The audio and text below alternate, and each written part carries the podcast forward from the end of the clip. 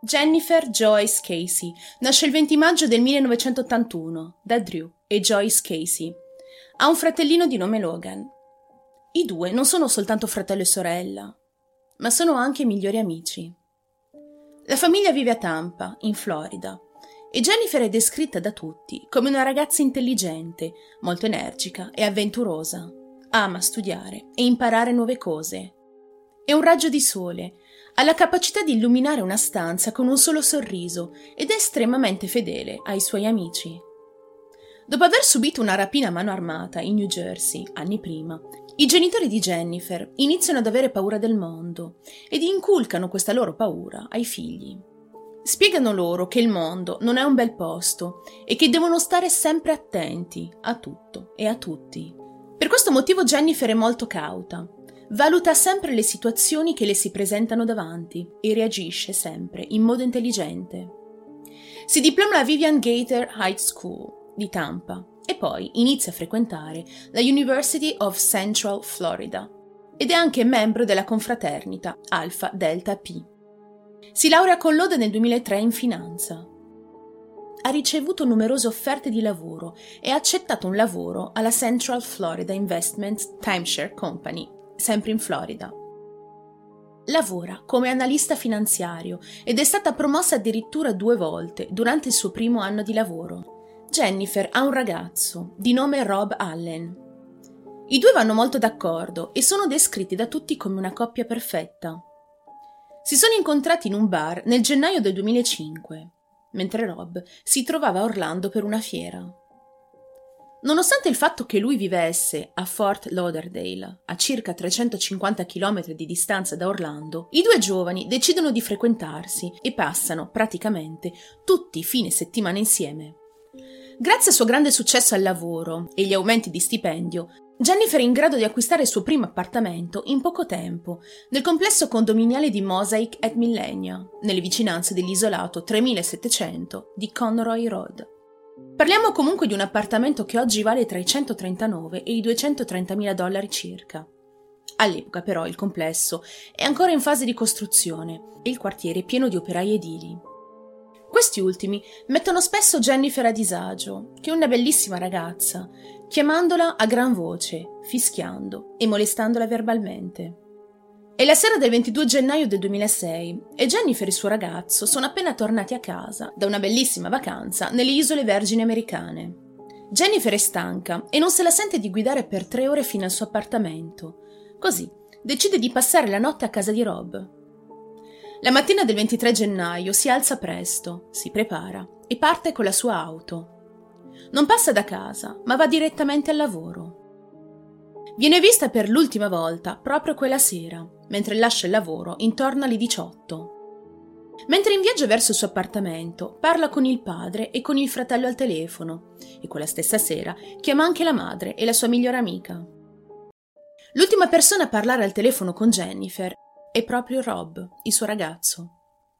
I due si danno la buonanotte verso le 22.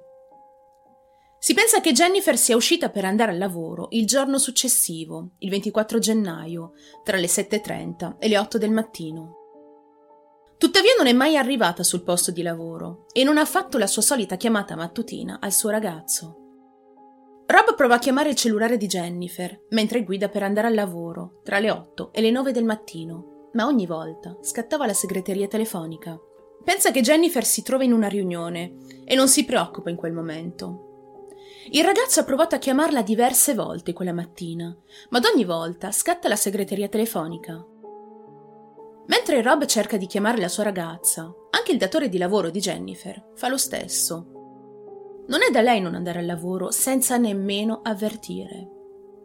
Prova quindi a chiamarla, ma il telefono è spento allarmato della sua assenza, contatta i suoi genitori intorno alle 11 del mattino. Drew e Joyce cercano di contattare a loro volta la figlia, senza successo.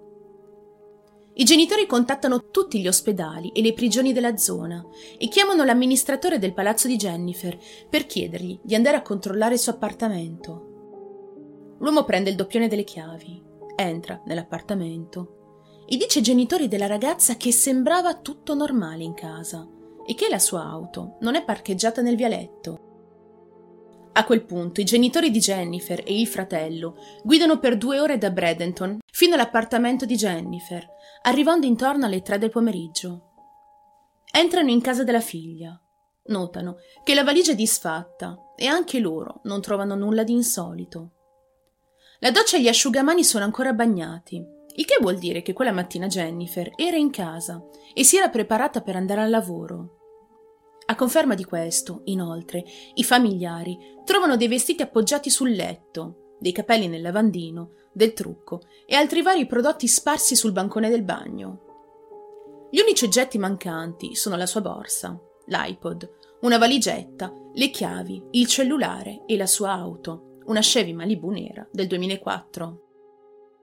Il fratello Logan parla con alcuni degli operai presenti sul posto, ma sono poco collaborativi e dicono di non aver visto o sentito nulla.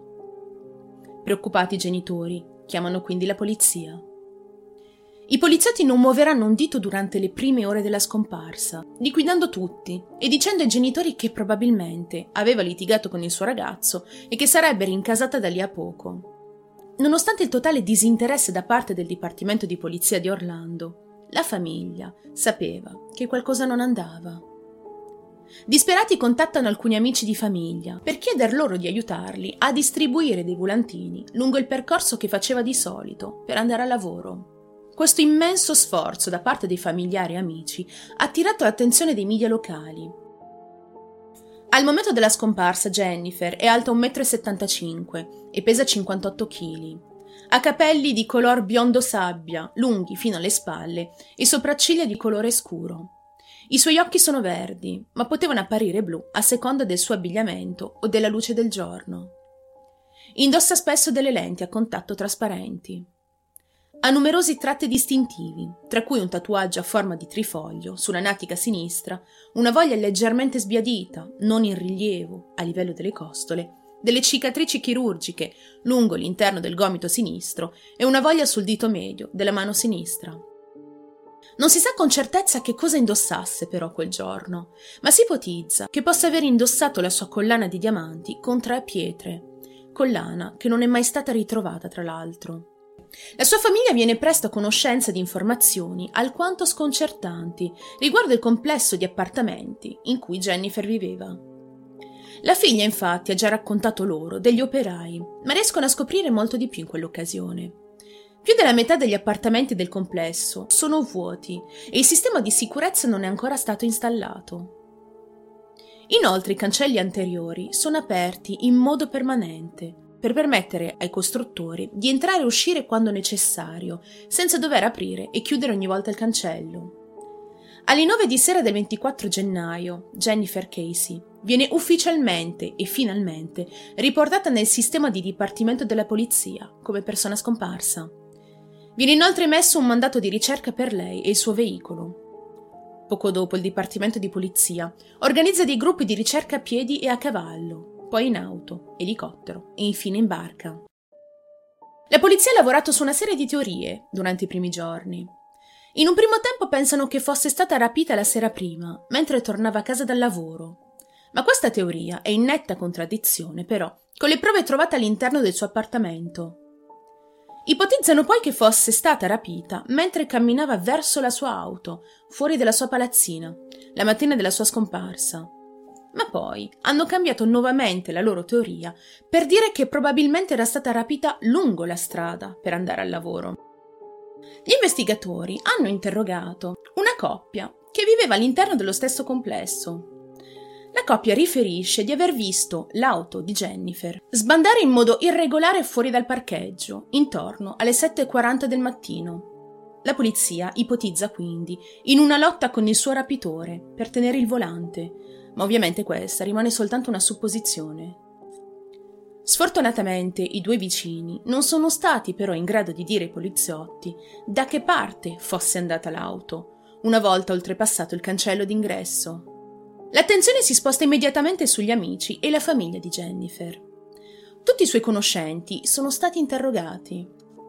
I suoi genitori e il fratello vengono eliminati immediatamente dalla lista dei sospetti, così come Rob, dopo aver fornito un campione di DNA e aver superato numerosi test con la macchina della verità. Anche l'ex fidanzato di Jennifer viene interrogato. E questo perché la notte prima della sua scomparsa si trovava nel bar di fronte al suo condominio, ma alla fine anche il suo alibi è solido ed è stato accertato che non aveva nulla a che fare con questa scomparsa. Molti degli operai si sono rivelati essere immigrati illegali e quindi dopo i fatti sono scomparsi in fretta e furia nel momento in cui la polizia ha avviato le indagini e le ricerche. Come tale la maggior parte di loro non sono mai stati identificati né interrogati. Con quei pochi operai rimasti è stato però molto difficile comunicare perché non parlavano bene la lingua. Si è saputo in seguito che uno dei manager sul posto di lavoro di Jennifer tra l'altro un uomo sposato, l'aveva corteggiata, nonostante lei avesse rifiutato le sue avance già più volte. Secondo i colleghi di Jennifer, lui non ha mai nascosto la sua attrazione nei suoi confronti il giorno dopo la sua scomparsa ritorna al lavoro dicendo una frase molto insolita e perturbante. L'uomo, infatti, avrebbe detto che probabilmente Jennifer era stata mangiata dagli alligatori questo individuo, inoltre, la mattina del 24 gennaio, giorno della scomparsa della ragazza, è insolitamente arrivato sul posto di lavoro più tardi del solito, cosa che non accadeva mai. Quando gli viene chiesto di spiegare il motivo del suo ritardo, risponde ai poliziotti che i loro colleghi, quindi i poliziotti, quel giorno, lo avevano messo dietro le sbarre dopo essersi arrabbiato con un agente di polizia per avergli fatto una multa per eccesso di velocità. Gli investigatori contattano i colleghi poliziotti per verificare la versione dei fatti dell'uomo e in effetti non ha mentito e viene immediatamente escluso dalla lista dei sospetti. A causa del ritardo nell'inizio delle indagini, l'appartamento di Jennifer non è stato messo in sicurezza e non è stato esaminato. Inoltre i genitori, il fratello della ragazza e l'amministratore del palazzo quella mattina sono entrati in casa, inquinando probabilmente possibili prove utili per il caso. Il suo computer è stato preso dai tecnici della polizia per un esame forense, ma non è stato scoperto nulla di insolito o compromettente. La prima svolta nel caso arriva due giorni dopo la scomparsa, il 26 gennaio 2006. Alle 8.10 del mattino, dopo aver visto un'immagine della sua auto al telegiornale, una persona che vive nella stessa città della ragazza chiama la polizia per dire di aver visto il veicolo in questione parcheggiato fuori dal complesso di appartamenti Huntington on the Green. L'auto si trovava lì da diversi giorni. Il complesso si trova a meno di due chilometri di distanza dall'appartamento della ragazza ed è noto per essere una zona in cui gira tanta farina. Questo ha portato la polizia a teorizzare che forse la ragazza fosse andata in quella zona per acquistare della farina e che a causa dell'eccessivo consumo non sia riuscita a guidare, cercando di tornare a casa a piedi, cadendo forse in un fosso. Ma questa teoria è stata scartata perché Jennifer non ha mai fatto uso di questa sostanza ed aveva uno stile di vita molto sano ed equilibrato. I poliziotti arrivano sul parcheggio e bingo, si tratta proprio dell'auto di Jennifer. La scientifica viene chiamata immediatamente sul posto e dopo un'attenta analisi dell'auto, gli esperti non notano alcun segno di lotta. La quantità di benzina presente nel serbatoio indica che non erano stati fatti chilometri extra al di fuori di quelli che faceva solitamente per andare e tornare dal lavoro. Sul sedile posteriore viene trovato il suo prezioso lettore CD. L'unica cosa strana all'interno dell'auto è una grande impronta di stivale vicino all'acceleratore e il fatto che il sedile del conducente era stato regolato. La configurazione in questione non è quella solita della ragazza, che alta circa 1,75 m non avrebbe mai potuto sedersi comodamente, poiché troppo stretta per muoversi e raggiungere i pedali. Questo vuol dire che qualcun altro aveva guidato la sua auto. L'auto è stata fotografata e sequestrata per ulteriori esami. Viene ritrovata un'impronta latente, appartenente a Jennifer, e una piccola fibra di DNA, le cui analisi sono risultate inconcludenti. Gli investigatori ne deducono che la persona che aveva guidato l'auto avesse avuto il tempo di ripulire da cima a fondo il veicolo prima di parcheggiarlo a Huntington on the Green, la polizia esamina la zona e chiede ai residenti se avessero visto qualcosa di insolito. Portano dei segugi per rintracciare l'odore della ragazza e questi conducono gli investigatori fino all'appartamento di Jennifer. Nessun'altra prova è stata ritrovata tra il luogo in cui l'auto è stata rinvenuta e la residenza della ragazza. Poco dopo gli investigatori scoprono che intorno alla Huntington on the Green vi sono due telecamere di sicurezza e ovviamente ne richiedono i filmati. Nel primo è possibile vedere il veicolo di Jennifer entrare nel parcheggio intorno alle 12 del 24 gennaio. L'autista rimane nel veicolo per circa 30 secondi prima di uscire e camminare nella zona in cui si trova la piscina. Sfortunatamente, però, l'immagine è troppo sgranata per riuscire a identificare questo uomo. Il filmato è stato inviato addirittura alla NASA, sperando che almeno loro potessero migliorarlo. Ma malgrado tutto il lavoro fatto, l'uomo non è stato identificato.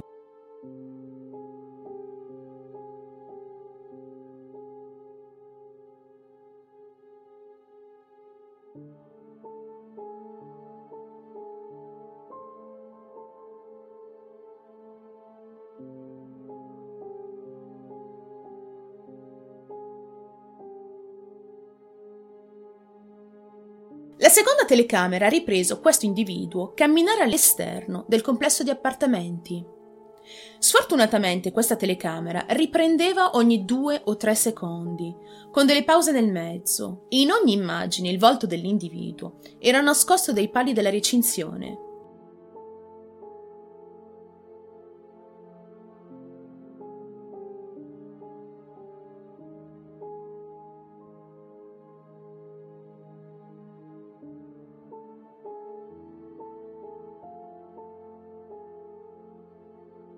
Viene chiesto aiuto anche all'FBI. Loro sono stati in grado di determinare che la persona aveva un'altezza compresa tra 1,60 m e il 1,65 m, aveva grandi piedi e indossava abiti simili a quelli di un imbianchino, un muratore o comunque di un lavoratore manuale. Non sono stati in grado di determinarne il sesso, però, ma si pensa che si tratti quasi certamente di un uomo. Questo individuo sconosciuto è considerato quindi il principale sospettato del caso. Il giorno in cui l'auto di Jennifer è stata trovata, le squadre di ricerca hanno cercato nell'area boschiva vicino a Huntington on the Green. Anche se sono stati trovati degli oggetti, nessuno di questi era collegato al caso o a Jennifer. La ricerca è continuata nel fine settimana e circa 1400 persone si sono presentate per aiutare i ricercatori. Ma ad un certo punto qualcuno contatta la polizia per dire che aveva visto qualcuno che corrispondeva alla descrizione di Jennifer su un camion bianco. Questo aveva accostato in un'area boschiva per qualche minuto prima di andarsene. L'area in questione viene ovviamente perlustrata da oltre 100 persone, ma anche qui non viene trovato nulla. Nel maggio 2007 la compagnia di Jennifer offre una ricompensa di un milione di dollari per informazioni che portassero al suo ritrovamento. Questa è rimasta attiva fino al 4 luglio 2007 e sarebbe stata donata solo ed esclusivamente se Jennifer fosse stata ritrovata viva. Nonostante questa bella somma, nessuno però si è fatto avanti. Una ricompensa di 5.000 dollari è stata anche offerta dalla Central Florida Crime Line per informazioni che portassero alla localizzazione dei suoi resti, ma anche in questo caso nessuno si è fatto avanti. Anche i tabulati del cellulare di Jennifer non hanno fornito alcun indizio su dove la ragazza si potesse trovare ed è stato spento subito dopo la sua scomparsa. Anche sul suo conto in banca non sono risultate attività postume. Nella speranza di trovare nuovi indizi, la famiglia Casey ha fatto creare dei mazzi di carte con l'immagine e la descrizione di Jennifer, distribuendoli nelle prigioni locali. Nel dicembre del 2008, un detenuto di nome David Russ disse di avere informazioni sul caso, ma si rivelò essere soltanto un bluff, poiché l'uomo non sapeva nemmeno chi fosse Jennifer. Nel 2009 uno dei detective ingaggiato dalla famiglia decide di ripercorrere tutte le carte del caso e lì decide di interrogare una ex governante del complesso che non era mai stata interrogata nel 2006, scoprendo che l'individuo nel filmato di sorveglianza assomigliava molto ad un uomo chiamato da tutti Kino. Questo individuo aveva vissuto in un altro edificio sempre all'interno del complesso condominiale di Jennifer ed era un ex addetto alla manutenzione. Tra l'altro, appena una settimana dopo l'inizio dell'indagine, la Crime Line del Dipartimento di Polizia di Orlando aveva ricevuto una soffiata in cui si era menzionato il suo nome. Kino era già stato arrestato nel 2008 per lo stupro di un adolescente e si trovava ancora in prigione quando il detective decide di interrogarlo. Kino ammette di aver fatto dei lavori all'interno dell'appartamento di Jennifer, ma ha negato qualsiasi coinvolgimento nella sua scomparsa. Gli è stato fatto anche un test con la macchina della verità e l'uomo l'ha superato. Anche se vi ricordo, ancora una volta, che i test della verità non sono molto affidabili. Ma nonostante questo, il padre di Jennifer crede fermamente che Kino mente sul suo coinvolgimento e che sa più di quanto detto.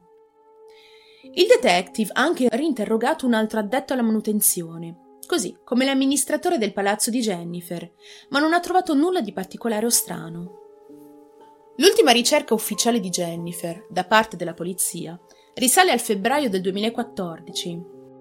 L'auto della giovane è stata data alla famiglia dopo essere stata esaminata dagli investigatori e loro l'hanno tenuta in garage per alcuni mesi, nel caso in cui gli investigatori avessero deciso di analizzarla nuovamente. Dopodiché è stata restituita, poiché si trattava di un leasing. Attualmente non si hanno informazioni su dove si trovi quest'auto. Nel 2016 Jennifer è stata dichiarata ufficialmente morta dallo Stato della Florida. Dopo anni senza alcuna svolta nel caso, la famiglia della ragazza ha citato in giudizio il Dipartimento di Polizia di Orlando per ottenere tutti i fascicoli della ragazza. Avevano già richiesto in precedenza che il caso venisse classificato come un cold case, proprio per ottenere tutti i documenti, ma il Dipartimento di Polizia aveva rifiutato, nonostante il fatto che negli ultimi sei anni non avessero trovato assolutamente nulla per proseguire le indagini. I genitori di Jennifer credono fermamente che la polizia, gli investigatori, li avessero abbandonati e pensano che per anni nessuno avesse alzato un dito per la figlia. Prima che i fascicoli venissero consegnati alla famiglia, l'allora capo della polizia di Orlando ha dato alla sua squadra sei mesi per lavorare al caso prima di classificarlo come un cold case. Nonostante tutto, non sono riusciti a trovare nessuna pista. Passano due anni e nel 2018 la famiglia riceve più di 16.000 documenti e 67 ore di registrazioni video e audio. Decidono quindi di assumere una squadra investigativa ed un legale per esaminare il fascicolo e le informazioni contenute. Uno degli investigatori privati, Michael Torretta, dopo aver letto il fascicolo della polizia, è molto sorpreso dal lavoro che gli investigatori della polizia avevano e non avevano fatto nel corso degli anni. Una delle prime cose che fa è ritornare al complesso di Jennifer e parlare con coloro che vivevano ancora lì. Molte delle donne presenti nel periodo della scomparsa di Jennifer hanno condiviso con il detective di essersi sentite più volte a disagio quando gli operai si trovavano in zona per finire i lavori. La famiglia ha anche aperto una pagina GoFundMe per aiutare a finanziare la ricerca di Jennifer. Ci sono stati numerosi avvistamenti nel corso degli anni, ma la famiglia non crede che si trattasse realmente di lei. Drew, il padre di Jennifer, ha scritto personalmente a tutte le ambasciate straniere con cui gli Stati Uniti avevano dei rapporti e ha chiesto loro di informare i loro militari e le forze dell'ordine della scomparsa della figlia. Nel 2020 Fox News ha ottenuto in esclusiva le foto delle prove che suggeriscono che una lotta violenta ha avuto luogo sul cofano dell'auto. Secondo Drew, sembrerebbe che qualcuno sia stato letteralmente scaraventato sopra il cofano e spera che questa informazione possa produrre nuove piste.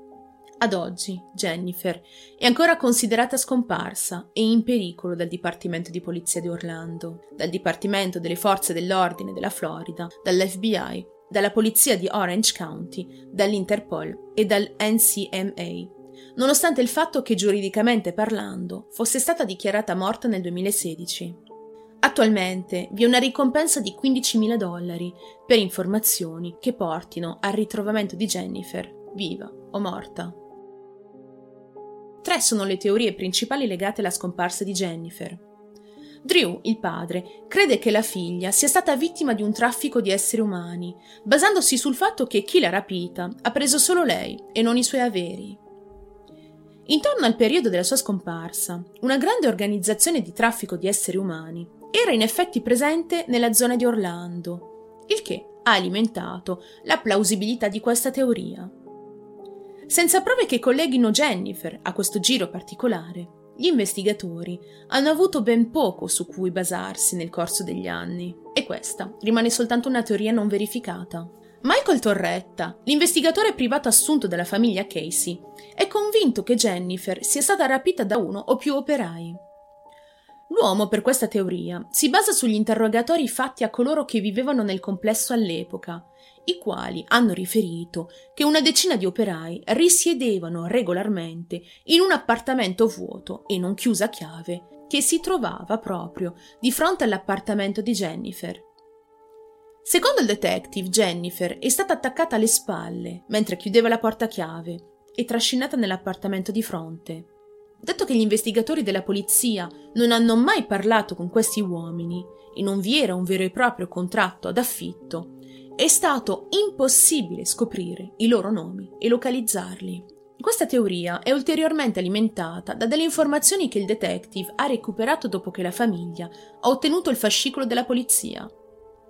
In un documento vi sono riportati dire di un testimone che diceva di aver visto un uomo in un furgone fermarsi nei pressi del lago Fisher e gettare un pezzo di moquette di circa 20 cm nel lago il giorno in cui Jennifer è scomparsa.